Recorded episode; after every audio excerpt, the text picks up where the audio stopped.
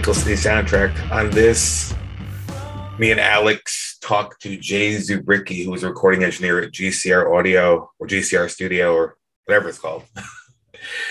we talked to Jay about getting started in recording, um, how he ended up at GCR. We talked to him about some of the bands he's recorded as well. Jay worked on the new Every Time I Die album Radical with Will Putney, and that just came out in the last couple days. It's, it's pretty cool. I'm not normally an Every Time I Die guy, but I enjoy the stuff that I've heard on it. So check that out. We talked to Jay about people uh, of note coming through the studio and a whole lot more. Jay's awesome. He's one of the nicest dudes ever, and he's a, definitely a Buffalo treasure. So check this out. And the music on this is Green Slime, which is a band that features Blake and Eric Elman of They Live. Jay recorded this a while back. This was their first record, and I enjoyed a lot. So I thought it'd be cool to put this on and uh, show you some of Jay's work, I guess. Uh, see you on the next one. Have a good one. Bye.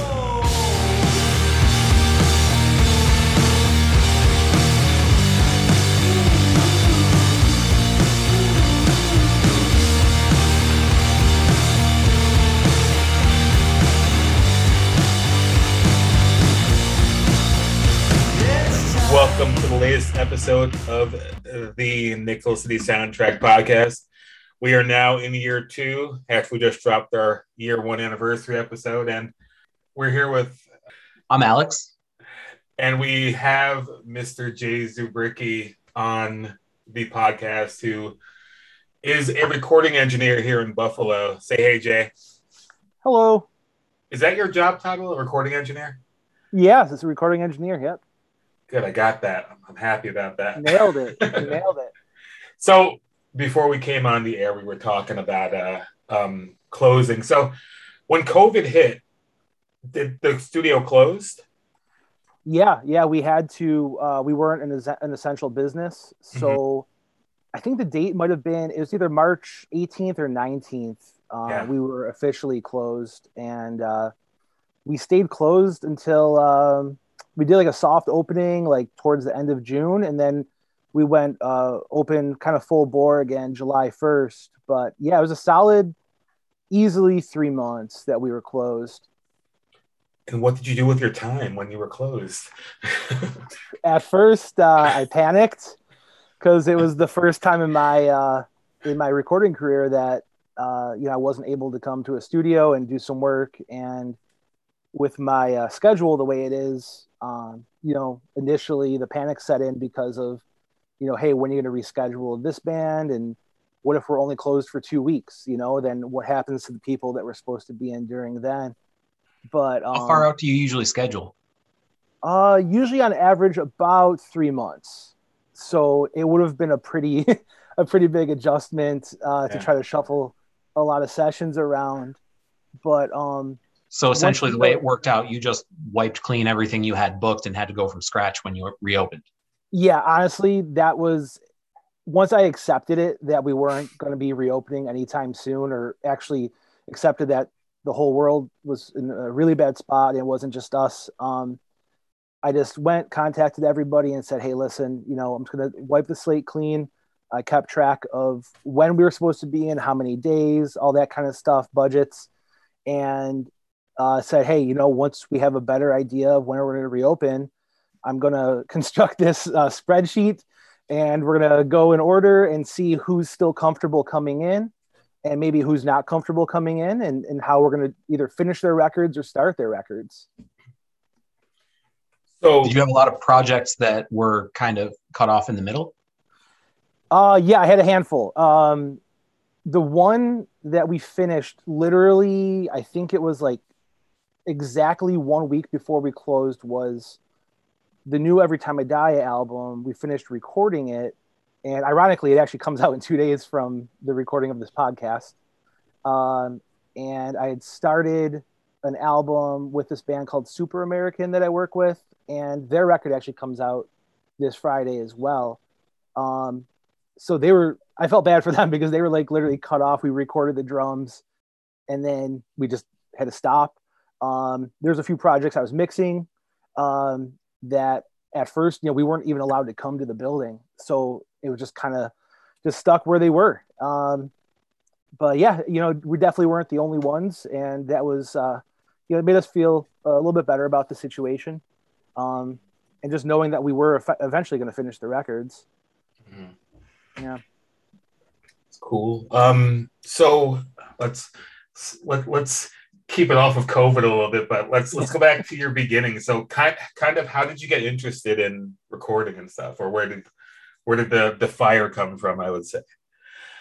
Um, I guess my my beginnings were just, um, you know, I was going to Bishop Timon St. Jude High School, Mhm. and when I was a junior, they opened up a center for the arts, and it included a recording studio.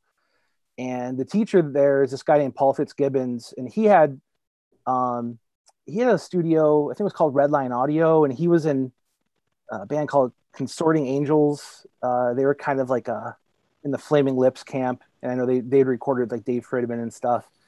And uh, that was kind of like my entrance into like being in a studio, and um, the school hired me like right after I graduated to kind of babysit the studio a couple days a week after hours, uh, so the students could use it. And what that really gave me was a set of keys to a high school access to a recording studio that I didn't have Yeah. to buy. Yeah. And I just went in and uh, just made a ton of mistakes. Um, you know, friends bands, I just bring them up there and we would try recording. Sometimes it worked, sometimes it didn't. Um, and that was kind of the very, very beginning of it when it wasn't even really a plan for a career. It was just something I was having fun with.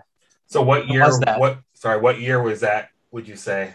That would have been probably 2003. Okay. Yeah, 2003. Um, so it would been like my uh, freshman year of college. Okay. um, when I was, I guess, uh, just starting. I, I, I wasn't again trying to do it or anything. I was just, uh, just starting to to mess around with it a little bit. Um, but that's what got me on the path uh, to become an engineer. Alex, you had something? No, I, I was asking the same question at the same time. I said, when was that? Yeah. So, do you remember? I mean, the first like band you recorded? Um, maybe not the first one, but definitely within the first uh, handful. Um, this band called Misconstruity, and they're a band that actually they kind of got back together about five or six years ago, and they were kind of like the Buffalo equivalent uh, as far as style goes of like Sunny Day Real Estate and like Elliott. Uh, we listened to like a lot of the same stuff.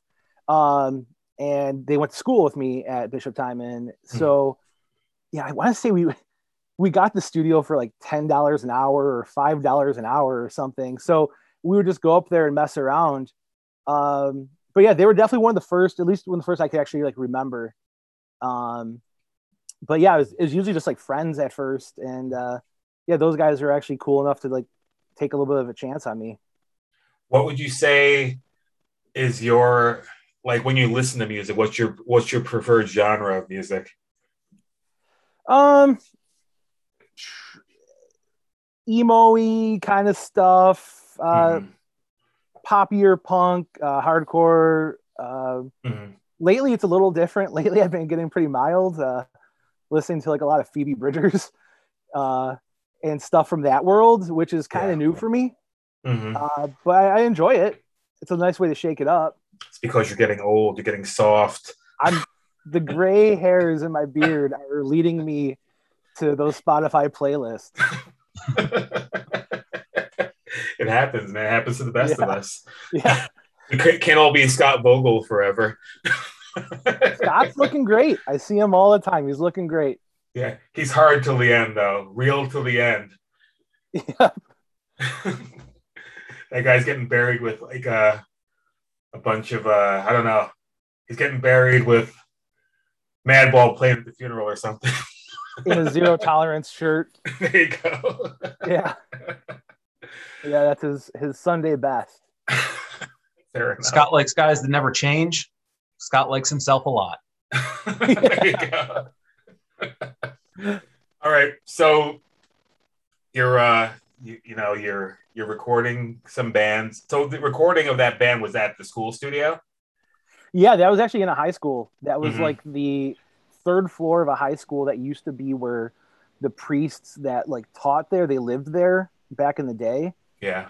and it was Like a rectory type thing? not even a rectory it was just um it was just a floor of the building where it was it was like a uh like a brotherhood kind of thing. And they lived there. And even like even now like their their living room is like still up there. And they use it for like a conference room. And Yeah. it basically had these vacant this vacant area. It was living quarters that they or they put in like a photography studio. Uh, they even did like ceramics uh, for the first time ever. They had a music program. So they built um, a new music classroom. And the recording studio was kind of an extension of that but since it was an actual like a real engineer who was teaching the course he actually had them build a, a pretty cool studio for a high school Yeah. uh, so it really gave me a chance to to learn when you say brotherhood, were were these guys like wearing robes and stuff? The, actually the, the ones that were still kind of hanging around when i was there yes they had like the brown robes and Yeah. When I went to Uh, high, I went to high school in New York, and we it was St. Francis Prep, and we had like Franciscan brothers teaching, and they that's wore what the we had robes franciscan and brothers yeah. So I yeah that was exactly what we had yeah no it was interesting i mean uh you know the, the couple uh brothers that were still there were, were pretty cool um Yeah. cooler than i thought they would have been and like i said it was just something where you know they used to live there and then all of a sudden they had all this free space and uh, so they turned into a center for the arts which basically uh, i credit with giving me a chance to do this as a career Mhm. So, do you have? Do you, did you have any, or have you had any formal training, or was it just kind of like you did it and you yeah i mean yourself? yeah that was kind of it like at, at the school there was a couple uh, recording classes you could take it was just Mhm. you know equivalent of like being a senior in high school and taking you know elective courses um and once i got out of there it was just more about like assisting on sessions and, and doing a little bit of internship stuff and uh just trying to learn from anybody who would let me be in on their sessions and it was cool enough to let me ask questions and you know, I was a huge pain in the ass to them, but I was really lucky with the people that I met early on. Cool. Very cool. So, um, so you're recording bands. How have I not heard this band that you recorded? I that that seems like it'd be kind of up my alley, but Um, they were part of um when when Chase had that label early 2000s, mid 2000s. Their uh, Rainstorm Productions. yeah, yeah, yeah, They were on, they were on that roster. yeah. Um, so they were playing like a lot of those shows. Um, yeah, I think we did. We probably we did an album for sure way back then, and then maybe some other recordings too. But yeah, they were around for a little bit. Did you ever record like Novelist? that No, band? I haven't. because I was I was looking through old pictures and I saw I was gonna post some pictures of them because I just was like, oh, I forgot about this band. And I saw them at Broadway Joe's way back in the day. So Yeah, I mean, I remember. I remember seeing the name on a lot of flyers. yeah, it was like it was I think it was Chase and it was like Brian McMullen and some other people or something. But Yeah, anyway, let's let's get off of that stuff. so, so, okay, so you recorded this band. Who was who would you say is the first like like band of like did this band put out did they put out like a record or anything? just just the one we did, and yeah, I think Chase put it out on his label. Okay. Um, that was like early. That was really early on for me. Um, like I definitely shouldn't have been the one recording the album. um, you know, I had no idea what I was doing. Uh, but like I said, it was just one of those situations where like I, I had keys to this school Yeah. and we were able to go there and mess around until we got something. And, and it was cool enough where, um, you know, for what we were doing, it was pretty decent, but like in hindsight, it, I was in way over my head. Um, but yes, they put it out and it, you know, just on CD. But yeah, that would have been maybe like 2004, maybe yeah. like. Thing you go back and you listen to it and you nitpick every single decision that you made. Think One about step- everything you would change. Well, even beyond that, I sometimes I can't listen to it.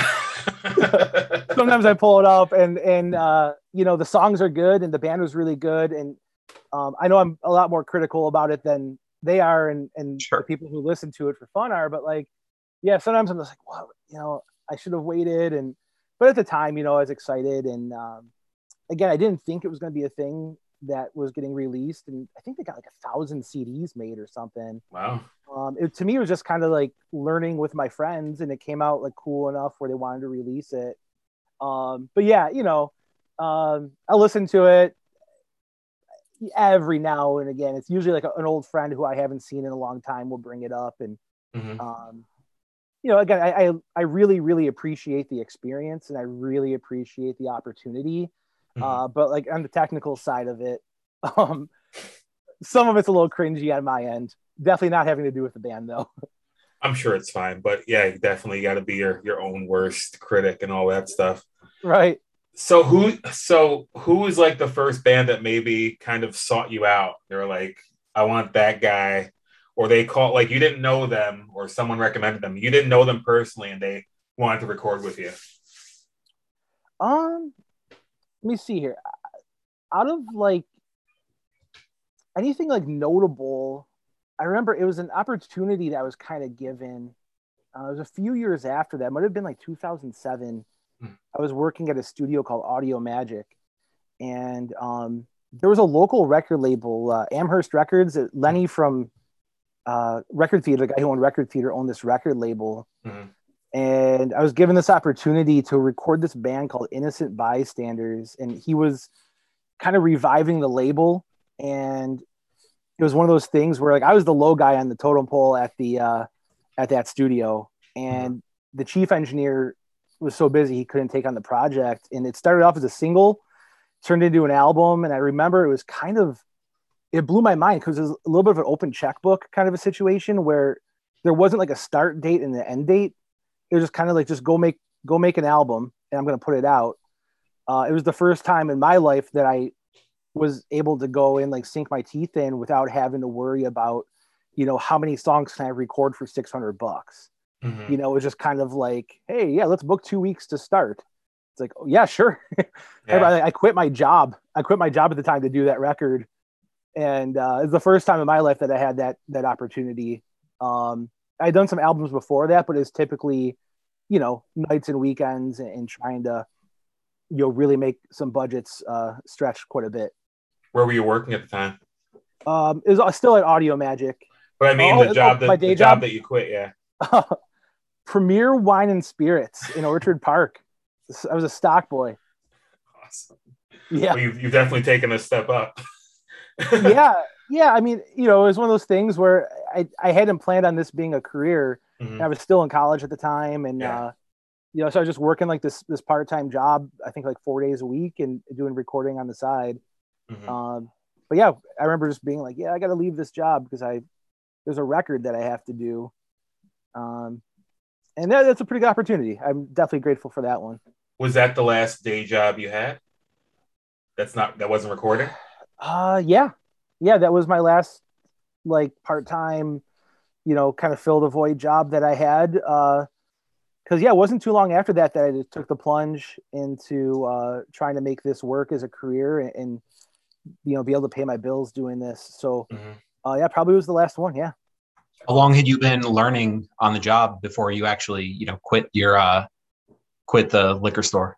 probably like I, I was probably working like part time jobs along with recording for probably at least five six years, uh, at least. So it was always like I was always busy because I had to you know work a certain amount of hours to like pay my bills, and I was still in college, and I ended up you know doing the you know squeeze in recording whenever I could and just hanging around studios and stuff. So yeah, it's probably five or six years of of plugging away uh, until I just really one day I said, okay, if, if I'm going to try, I'll try it now. Did you do anything in in college that was relevant to what you're doing now, or was it just I didn't. Actually, my degree is in uh, business administration, and again, because it wasn't really this wasn't like a planned career. It was just um, something that I was doing and, and having fun with, and the college degree was kind of like, hey, you know, it's a really general degree. so if I find a job that I have to have, you know, a bachelor's degree to get, at least have something. yeah. Um, and like, luckily, I haven't had to use it yet. Um, but yeah, that was again because this wasn't really in, in the cards until even after I finished college. It was still kind of like, well, is this a real thing or not? well, I mean, I'm sure some of that transfers over to what you're doing as far as the business side, maybe not the technical parts, but I no, think, for sure. That's a good point. Definitely does. And you know, when you're working as an engineer like this, um, you know the days of having like recording studios with huge staffs those days are pretty much long gone for majority of the studios that exist today. So everybody kind of wears multiple hats. Um, so yeah good point. I definitely use some of that you know in day to day whether i think about it directly or not. That's like a thing with people who are creatives. It's like you really don't have to go to school to learn how to do what you're doing. Like even with photography like they tell people learn how to do your business rather than try to learn photography in school. Well, you can do both, but the business part is the part you have to learn because you know the other stuff kind of comes naturally to you. You know. Oh, definitely. And yeah. I think it's about being creative, you know, and it's about whether it's photography, videography, recording, uh, being yeah. a musician who's working. Um, it's being creative and having the drive and motivation to kind of go through with it and, and understanding that it's going to take time and a lot of commitment. Yeah. Um, but especially nowadays you can learn so much on your own with the resources that everybody has access to or mm-hmm. most people have access to. Definitely. Yeah. Yeah you used to have to go to school for all this stuff and now the school comes to you kind of in a way so. exactly. Yeah there's so many subscriptions and you know different uh, online courses you can take uh, and some of them i think are a bit more fun and maybe more relatable to to an average person who's trying to learn. Mm-hmm. definitely. So you were working at audio magic. Um how long did you work there before you went to your next step, I guess, or I don't know. Yeah, I, I, was step. there. Yeah, I was there until I, I came over here at GCR. So I was at Audio Magic till uh, till 2009, mm-hmm. and uh, I started over here in yeah right at the beginning of 2009. Uh, at the time, it was called Inner Machine Studios, and it was um, kind of a private studio owned by the Goo Goo Dolls. It, it wasn't fully private, but like it was you know, you kind of needed to know people to get in here at the time. And it wasn't until later in 2009 when uh, Robby Takac took over as the sole owner. Uh, it became GCR Audio then and became just a completely uh, you know open to the public recording studio. How did you like? How did you get connected in there? How did you end up there? Uh, the old manager from here, uh, Mike Brylinski, he was I think manager here 07 to 9 mm-hmm. Um, he had contacted me is probably uh, mid 2008, and originally, you know, he said, "Hey, you know, would you want to come over? We just did a complete renovation, and um, we'd love to talk to you about what you got going on." And originally, I said no. I said, you know, I'm loyal to Audio Magic, and uh, you know, thanks, but uh, I'm cool with where I'm at. And I remember the rest of that year, um, recording was really slow. Like I was barely doing any work uh, to the point where I was kind of like, yeah, I don't think this is going to work. I'm going to finish school in the next couple months and I'll have a degree and I'm going to see what happens next with that. And then I remember he contacted me, it must have been around Thanksgiving time, 2008. And he said, Hey dude, I know you said no, but um, the Goo Goo Dolls are taking the holiday season off. Would you want to come see the studio when there's nobody in it? I said, you know what? Yeah, uh, let's meet up. Uh, so I came down here to hang out for a day. And, uh, you know, he, had put the offer on the table for me to come in and start doing work here. And, um, you know, he didn't know that it was going very poorly for me for recording uh, to the point where I didn't know if I was going to try to do it anymore. But I said, yeah. So about a month later, I started coming over here and hanging out and sitting in on sessions and understanding their workflow. And uh, shortly after that, I booked my first session here. And uh, I've pretty much just been working away here since then. Very cool. So, how, I guess, were you busy from the get go or it kind of took time to build up? Oh, it took some time. Yeah, yeah, it took some time. Like, luckily, I had a few clients who were like cool about the changeover and were willing to, um, you know, help me kind of get things started over here. And, uh, you know, I think the first band I recorded here was uh, Joe Orlando's band, Mother Red. Yeah uh, him and Matt Roberts and mm-hmm. Joe Fulmar, Sean Cater, those guys. Yeah. Uh, and they're buds. So we came over here and um, we recorded an album. I think it was like live. Yeah. Uh, we recorded it live over a period of like two days. And uh, so there's a few bands kind of like that that were like, yeah, let's set up and try this new place with Jay. Mm-hmm. Uh, but yeah, it was kind of it was starting over a little bit because um, the place was completely different than any place I had worked before. Uh, so there was definitely some you know a little bit of a learning curve there. How is it different? Um, it's it's built out uh, pretty differently. Um, it was a much more modern build um, for the studio itself, and it has more equipment than any place I had ever been in. Like to the point where ninety percent plus of the gear that's in the control room, like I had never had access to. So you know, the guys were like showing off the room and saying, "Hey, this is you know, this is this piece of gear, that piece of gear," and I had to act a little bit like I knew what I was talking about, but I had never touched, you know, whatever it was before. I never Yeah. used one before because I never had access. Yeah. There was there was a lot of you know differences with the equipment, and then just uh, the fact that they had just remodeled the place. Um, it was set up, you know, in a way that you know to them was the ideal recording studio. So it was just learning learning the way that they do their uh, their work, and then how they had things wired, and um, understanding how the room sounds. That's a big part of it. Um, but yeah, after you know a few months, uh, maybe four to six months, I, I got a good hang of it, and uh, yeah, made it a little bit easier to work here. Very cool. Okay, so you're working at GCR. Things are going good. Um, let's go. Let's let's let's go into hardcore. Sure. So, first hardcore band to come to you at GCR. Rhinoceros. Oh, Rhinoceros recorded with you. Yeah, actually, that record. Okay, not only was it the first one that I worked on here, Yeah. it was the last one I worked on at Audio Magic. Oh, We really? had tracked the drums there. Hmm I remember we brought Aaron in there because I had done some demos with them, kind of like in preparation for the album when they were like shopping around some songs. Yeah. And we ended up liking the drums, so we ended up recording the drums for the album there. Mhm. And we, yeah, one step further actually. I remember I bought a mixing board like the week of the session, and I just brought it into that into my smaller room at GCR, and I I set it up like the night before, and the next day we started recording.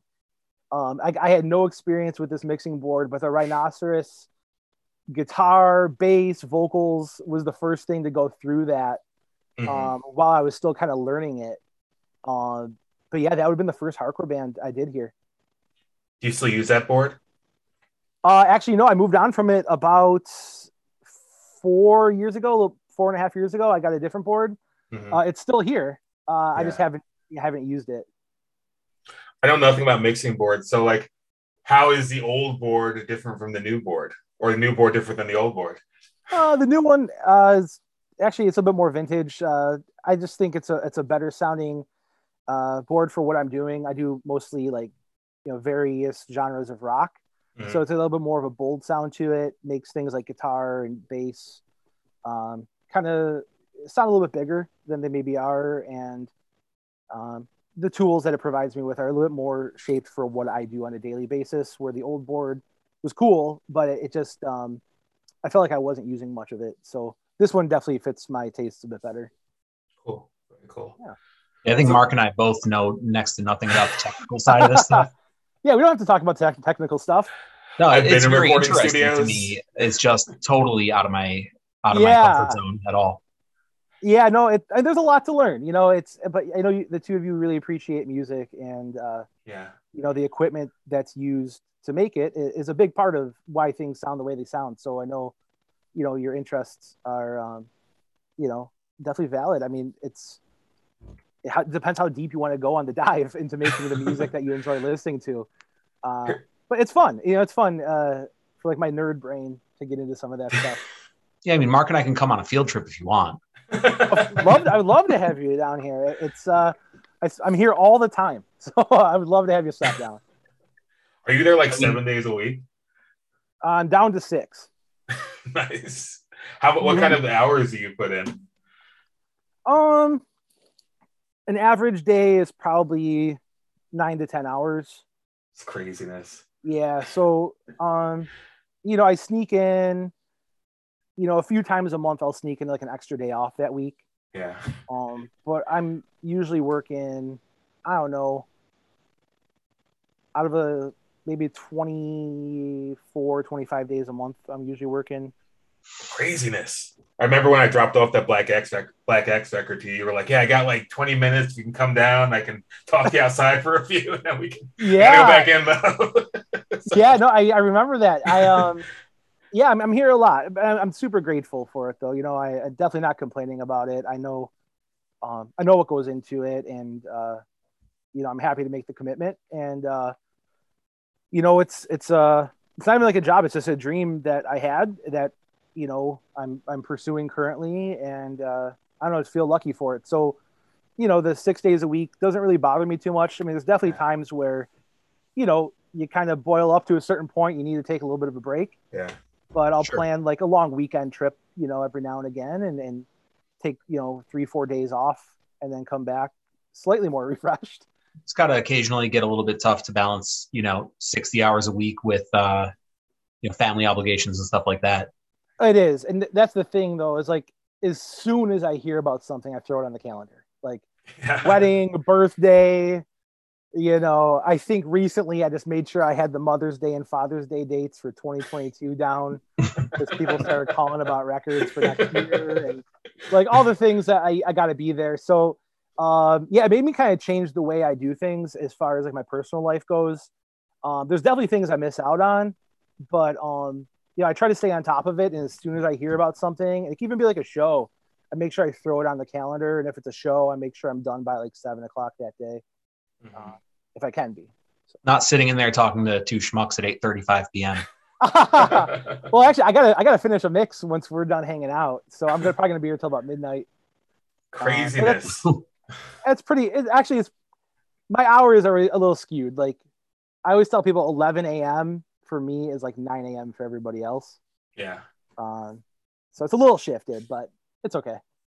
I'm always particularly proud of people who who've done what you've done, like carved off, carved like a career out of something they actually love doing. Because a lot of people don't, and a lot of people don't take that chance. And I think it's awesome that you know you're doing that because people you just gotta take that leap of faith and do it. And it's awesome that you, you're you're doing that. And that it's really cool. Yeah, thanks. I mean, it.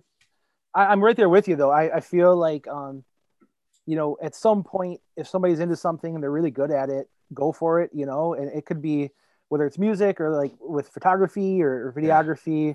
You know, I've had a few friends who I met through music who, in the past handful of years, ha- have taken the leap and said, you know what, uh, this year I'm going to go for it. I'm going to try to make my goal is to make six music videos for artists, and it's worked out for a lot of them. And Yeah. you don't know if you don't try. That's my whole point. Is I don't want to be sitting there like looking back saying, you know, I was this close and I had an opportunity that I didn't take. Yeah, I half wish I could do that with photography, but I kind of work in photography all the time anyway because I, you know, I, I work in a store and then I do weddings and stuff. But so I, I'm kind of in it, you know. But it's, it, I, you know, you've taken the whole leap, which I think is, is really Yeah, I think you're definitely in it though. I mean, you're literally your photos are a big part of documentary documenting not just Buffalo music history, but uh, you've shot a lot of great bands, man. So it's definitely something to be proud of. And the fact that you get to work in photography too is is pretty awesome. I mean, a great of my- bands, great bands. Just kidding. Well, you yeah you've hey you know what you're capturing awesome moments and i know a lot of my clients who've started in photography now know you as mark from delaware camera oh, really? like yeah i've actually i have i mean i think it's popular kind of in the band world now where people are getting cameras and Yeah. they're going out exploring and i have a few clients who they know of you from the store rather than from being in a band and it's Yeah. cool Yeah, Jake Amadori. Like Jake, was- yeah, he's one yeah, of them. he came into the store and we were talking about knowing you and stuff, which was kind of awesome. So that, that was pretty cool. yeah he's one of them for sure Yeah, he's great. I love his. oh, he's doing a great job for sure Yeah, I love his stuff. Um, so I have I have a, I have a place I want to go. We uh, so so I had I asked a couple of people to uh for to I farmed out some questions from a couple of people, okay and uh, one Eric Elman gave me a couple of questions to ask you. so we're right. gonna we're gonna enter that part of the uh, of, of the uh, of the show. the Elman section. I like it. so, what was your first hardcore show? I believe it was Snapcase at Showplace with I believe Face to Face and Envy. Awesome. I don't know what year it was. It may have been '97 or '98. I remember. I, I think I remember that show. Yeah, I'd have to look it up. Yeah. Um, but yeah, that that would have been my first my first one. Um, I yeah. feel like Face to Face would have would Face to Face have headlined that show I think they did. because I think I would have left before Face to Face. unfortunately. I was there for it all. I, I was I was really enjoying that band. Yeah. So Eric's other question. Uh, this is a dumb question. I love it. No offense, Eric. What's the best carbonated beverage scented candle combination to have going during mixdown? Uh, my my favorite carbonated beverage would be Mr. Cucumber. I'm sorry, what? Yep, Mr. Letter Q and then Cumber. Uh, I was introduced to this by Failures Union. yeah. Um, so when Cafe 59 on Allen Street used to be across the street, Mhm. they had a really good beverage cooler. And I remember uh, Eric and then Jay Draper were telling me, you gotta try this thing called Mr. Cucumber. I was like, you're, I was like, you're messing with me. So they re- literally went down the street and they brought back a bottle for each of us. Yeah. And I cracked it open. I was like, this is amazing. I think Jay went right back and bought the remaining stock. And for the next couple of days, we were just sitting around the studio drinking Mr. Cucumber during their sessions. Is it And just a cucumber flavored soda? What what is it? Cucumber flavored soda, but it it's not like a um it's not like a a bland cucumber flavor. There's like a little bit of lemon in there, I think. And it's like just sweet enough where it doesn't taste overly overly like sugared. It's just um the cucumber comes through in a very presentable way.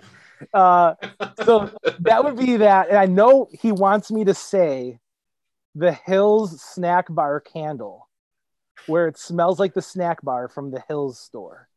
Oh, really? That's that's a thing. Oh, it's a real thing. It's uh, a company out of uh, Pittsburgh, I think Pittsburgh. Uh, they released a candle called the Hills Snack Bar, and it's like buttered popcorn, some sort of baked good, and like a little bit of sweetness to Just a little hint of the ICEE machine. Yeah, a little bit of the ICEE, yeah. And I know that's what Eric wants me to say because when he would come in, we would burn that. And also Draper loves that candle too. Yeah. Uh, but it it literally smells like the Hills snack bar, at least how I remembered it from being a kid. Can you still purchase this this candle? You know what's funny? I think they re-released it last year. I saw it pop up with like a new label. Yeah. um yeah the one i have uh again it has like the hills logo on it it's actually it's pretty funny i bought a couple of them but uh yeah i know those guys love that candle more than anybody uh most people can't stand it it's a little bit it's it's very potent Would Hills have sold laundry baskets? i think they would have Because I think I have I have a laundry basket here, and it, it still has the label on it with the price tag from Hills. oh It's yeah either that's- it's either Hills or Ames, but I, I still it still has a lot. It still has. oh there's the candle yeah there alex yeah That's There it awesome. 16 bucks yeah for a 16 ounce mason jar candle.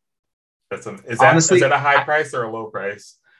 I think that's about about normal for a maybe a little bit high, but not crazy for not quite yankee candle you know not I mean- quite yankee but it's honestly, I'm intrigued enough by this that I, I might pull the trigger on one. go for it, you know. And you know what? If, if you don't like it, there's at least a few people in Buffalo who would gladly take it off your hands. I'm getting close to giving mine away. I'll tell you that much. so so we've got some other questions. Um, yeah, yeah. So so Derek Dole, uh, podcast member, since he can't be here, since he's at Old Ghost practice. Did you guys record? Did you record Old Ghost? Yeah, did their uh, their album Crow, and then over the years, I want to say I recorded like drums for a seven inch or maybe for a couple seven inches. Um, yeah, I've worked with them a few times. Okay. So he the question he dropped. He he did ask about sodas. He asked for about your asked for your top five sodas. Okay, If, if you want to answer that right now, if you need to think about Um, it. Uh, yeah, let me think about that for a minute. We can come back to it. so I understand you uh, had a recording session with Lil Wayne. How did that happen? Come about? Ha- you know, Um, happen. Yeah, yeah, yeah. No, actually, we've had three. Um, oh, really?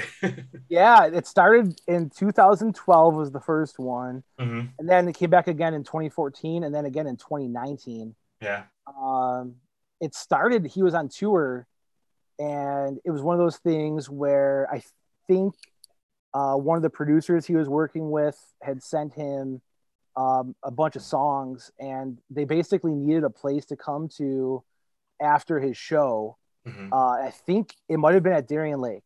Okay. Uh, so they showed up at like 1 a.m.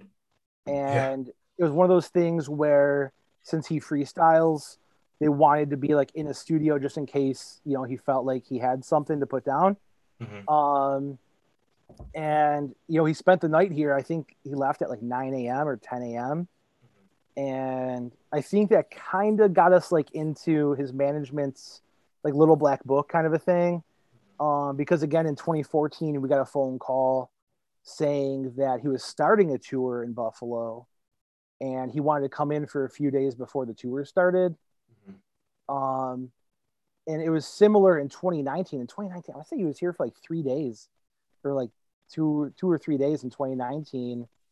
Uh, but yeah, I mean, those sessions were, uh, were pretty unique. Uh, I didn't think, uh, we had the, I didn't think we were in that kind of like light to have huge artists like that roll through our studio. Yeah. But it happened, and then it started happening a ton of times, uh, not just with him, with with a ton of other people. But yeah, the Lil Wayne ones were uh, were pretty wild. Those sessions. So how how big of an entourage does he roll in with?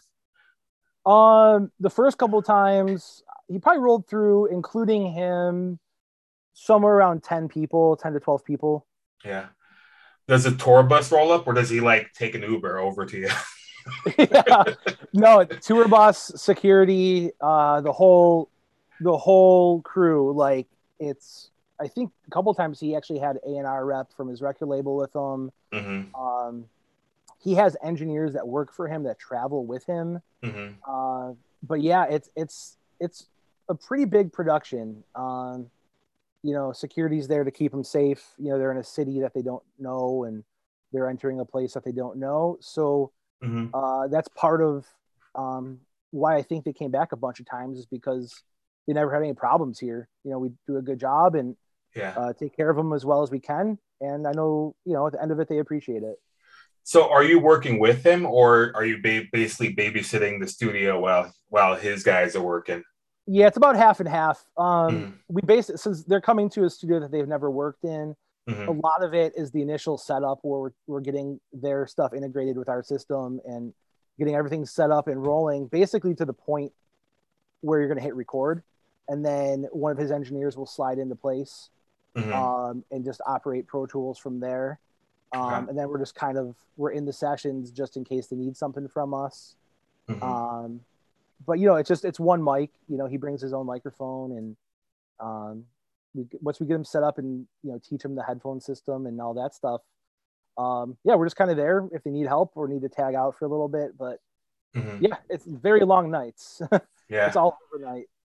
Do you personally do a lot of rap and hip hop, or I know you said that you primarily do, you know, a lot of like guitar based music, but Uh, yeah, I mean, I don't personally. I kind of, I got out of that maybe eight or nine years ago, um, just because like I I don't think I have a ton to contribute to um, like a hip hop session. Like I appreciate the sessions Mhm. and the music, but I definitely think we have other engineers who are are you know better to work on a hip hop artist with. Mhm. Um, you know, I have no problem like letting go of the reins and saying, you know what, I'm not the one for the job Yeah. because I want I want them to come in and have a Sure. great experience and feel like the engineer is contributing something Mhm. uh, to their song. Um, so yeah, I, I haven't done it in a while, but we do a ton of hip hop here with um, our other engineers too.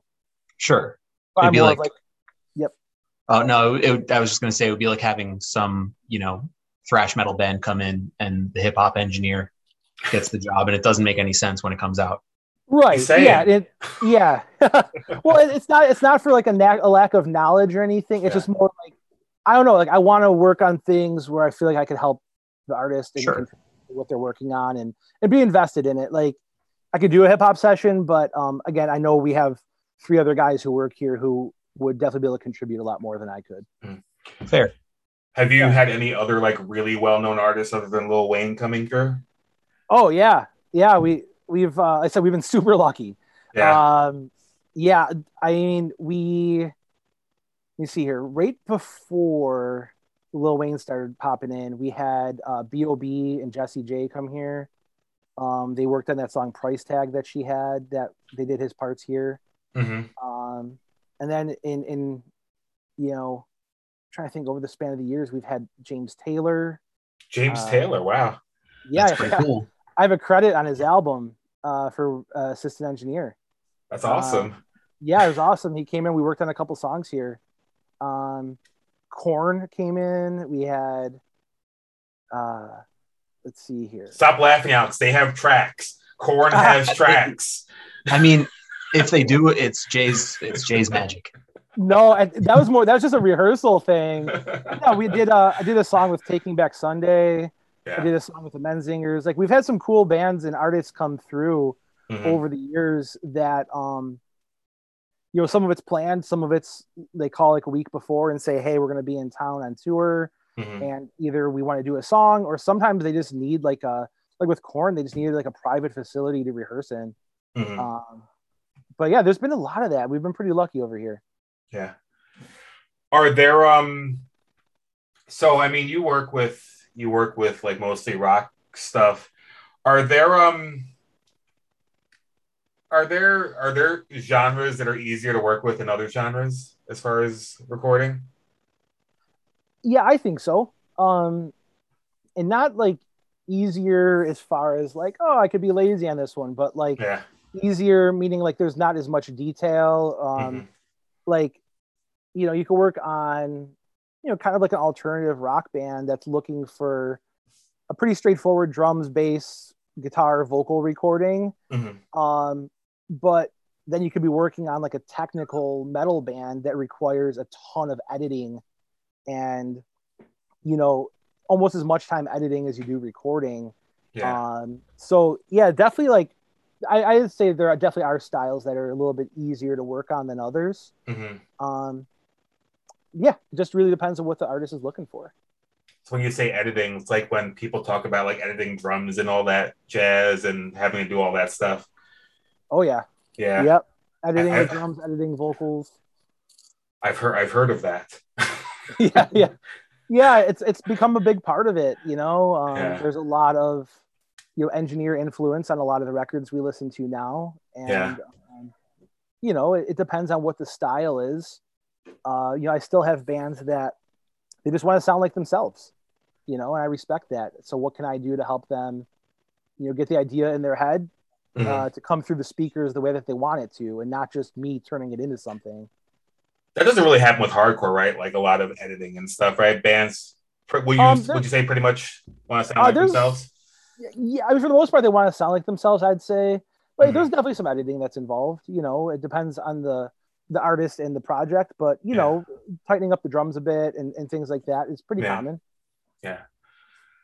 Definitely. Um do I know like Griselda's big in Buffalo. Did those guys come through the studio? Yeah, actually, um, Benny and Conway and Westside Gunn, they all they all uh, record here. Uh, I say Benny was in the most recent. Uh, yeah, he was in maybe three weeks ago, doing some stuff. But um, yeah, they they work uh, with a couple of our engineers, um, primarily uh, this guy Elijah Hooks, who's one of our engineers.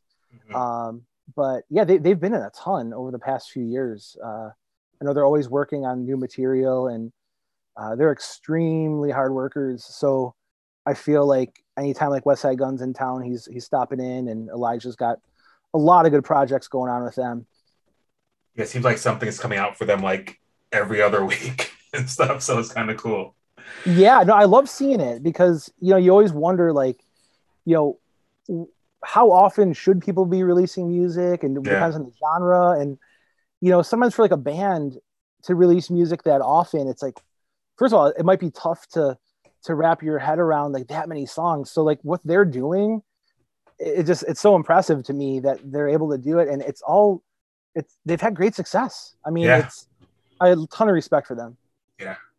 Definitely putting Buffalo on the map again for you know for whatever they're doing. You know, you know, it's, it's cool. right yeah Makes you proud to be a Buffalonian or something. we're talking proud something like that. so, did you think about those sodas? yeah there's a, there's a few um yeah the mr cucumber one is is definitely up there on the list for me um Mhm. there was there's one that uh that jay brought me it again it's uh it's not a it's not a true soda but it's a it's a beverage like that it's a a white tea that's honeydew um and it tastes like if you had honeydew like sitting in a bowl like a fruit salad kind of a thing um, super accurate. Um, there's, let's see here. Um, I don't know. I've been in, really into seltzers lately. Um, What's your go-to?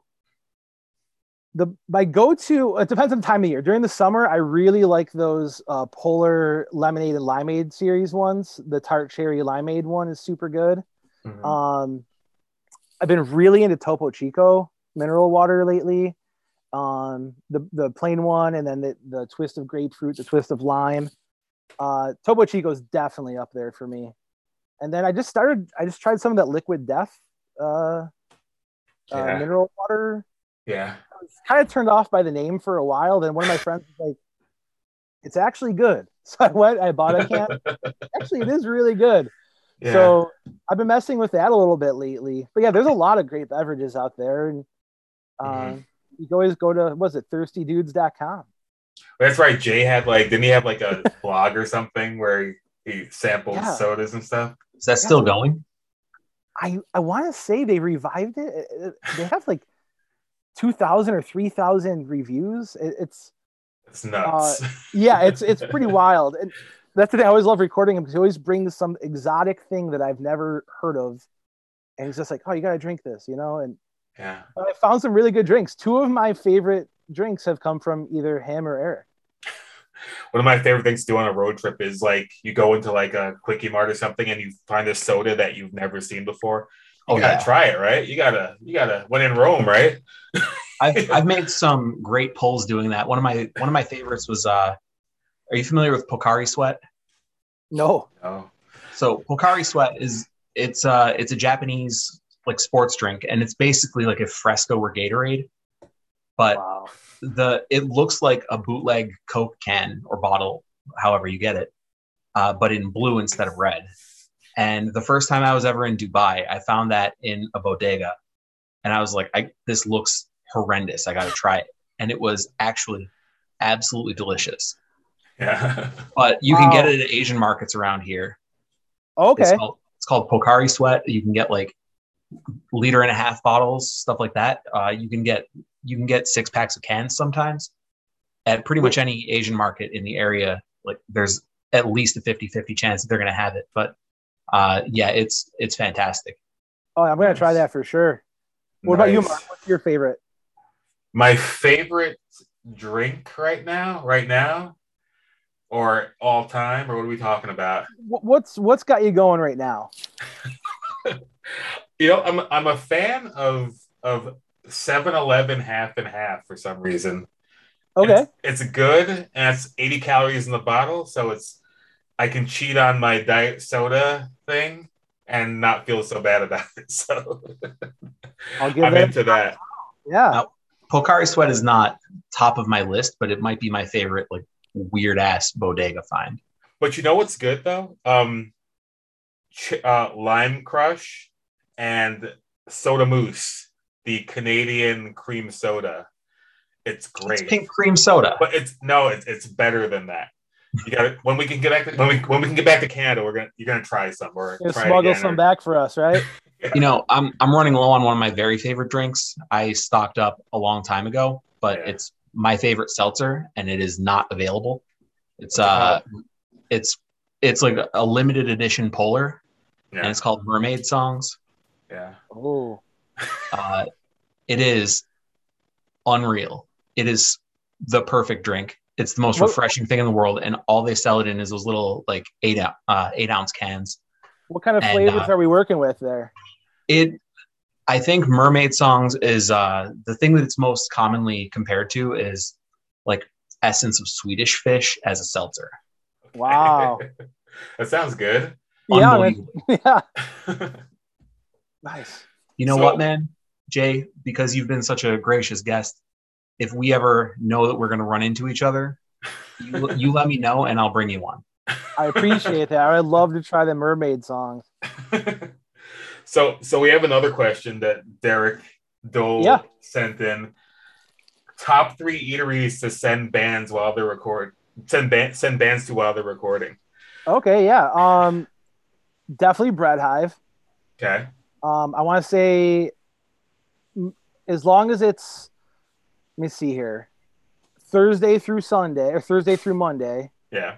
Um, we're definitely getting breakfast or lunch at Bread Hive. Okay. Um, Elmwood Market, which is a block away from the studio. we used to live over there. Me and Alex lived in the ambassador apartment Oh, building okay. over there. Yeah. So you know the magic of the uh, the Their fairly deli counter is inexpensive. Well, yeah, the the fairly inexpensive breakfast sandwiches, the the subs that are very cheap, uh, but still really good. Yeah, Um, six bucks for a for a whole boar's head sub. Yes, that's You can't beat it.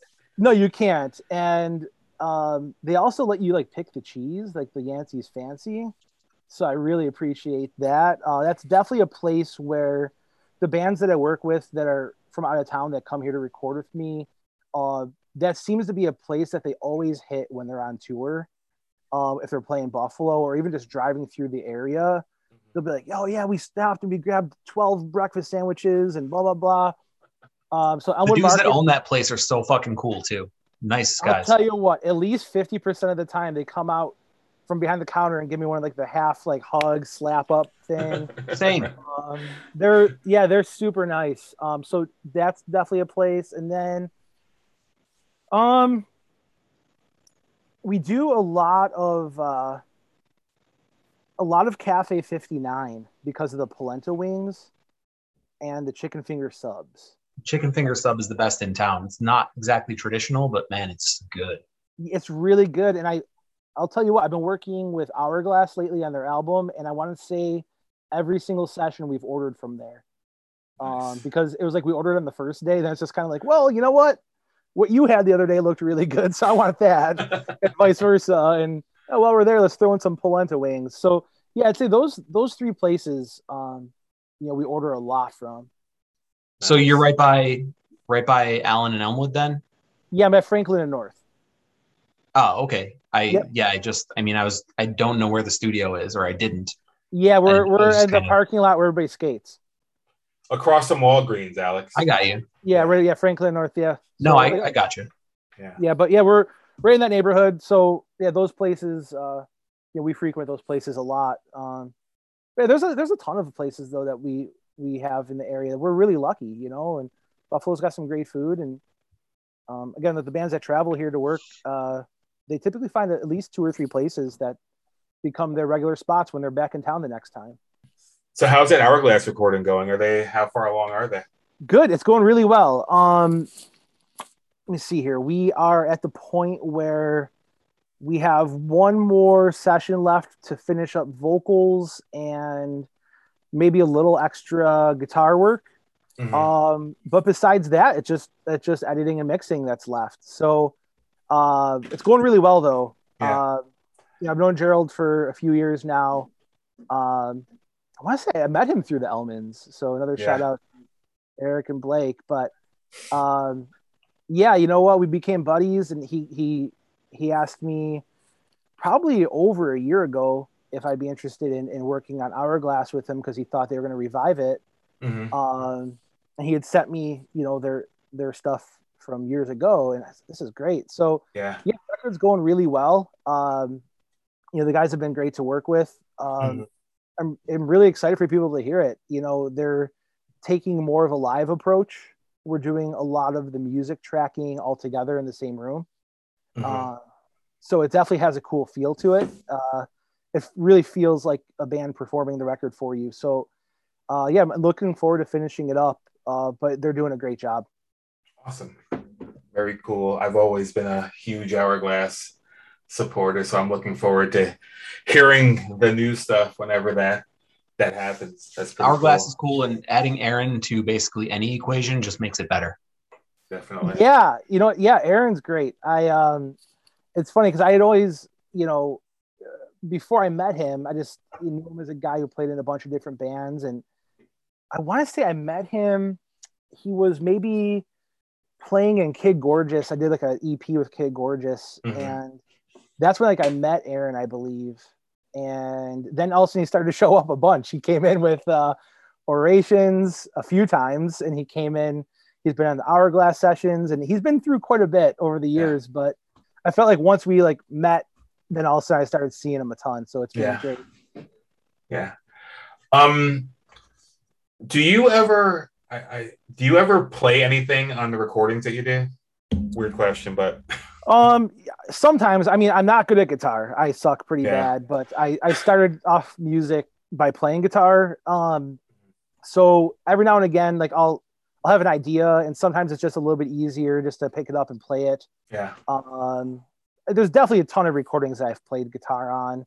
Mhm. Um, I sing sometimes on recordings. Mhm. People don't always know that, but Yeah. I'll sing, I'll sing parts. Um, it could be something that I'm hearing. I just go in there and it's just easier to lay it down. Or sometimes, um, you know, I can sing uh, higher than I thought I could ever sing.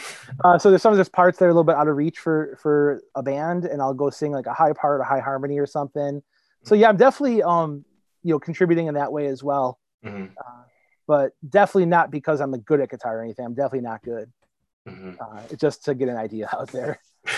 So here's here's one final question. Um Sure. Yeah.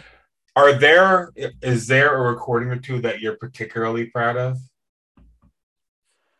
Um, there's actually there's a lot. Mhm. Um, it's hard it's hard to pinpoint it because, uh, when you're working on a like a record with a band, uh, Mhm. and you're the engineer's seat, you're definitely kind of you're helping put some of your stamp on there. Um, Mhm. sometimes like an extra member of the band.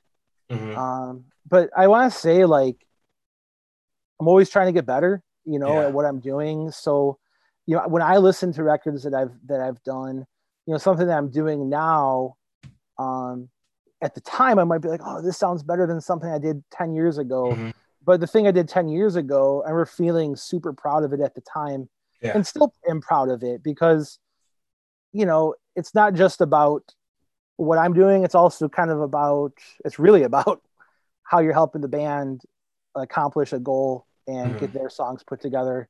Um, so yeah, I, I wouldn't be able to pinpoint it to a recording or even a All good. handful. All good, but yeah. So I mean that, that's a fair answer. The, the Black Ox seven inch. There you go. Do you give everyone that treatment? Like I remember when I was fucking up the the vocals, like you would like I would be like fuck, and you would like play it like five times in a row, and I would be like fuck, you're like fuck, fuck, fuck, and back in back in my headphones. Do you remember? Oh, yeah, I did- I yeah, I did it yesterday. oh, did you? Yeah. Oh yeah, dude. I mean, Oh, that's sometimes always that that lightens the mood a little bit, you know. If somebody's feeling a little tense or definitely working at it for a few hours, sometimes you need to, you know, you need to make a little beat out of the profanity and play it back for the singer or play it back at half speed. Um, there's a lot of stuff like that. That oh Yeah. yeah, definitely every session I do that. definitely yeah, that that was that was good. Yeah, I I uh yeah that that was fun For sure. Yeah, definitely. Yeah, the first time. That was the first time I met you. I didn't know you before Yeah. that. Yeah, yeah, the black. I always, recording. I always knew of you as the photographer, and then uh, Eric's like, "Oh yeah, Mark's singing." I was like, "Oh, that's cool."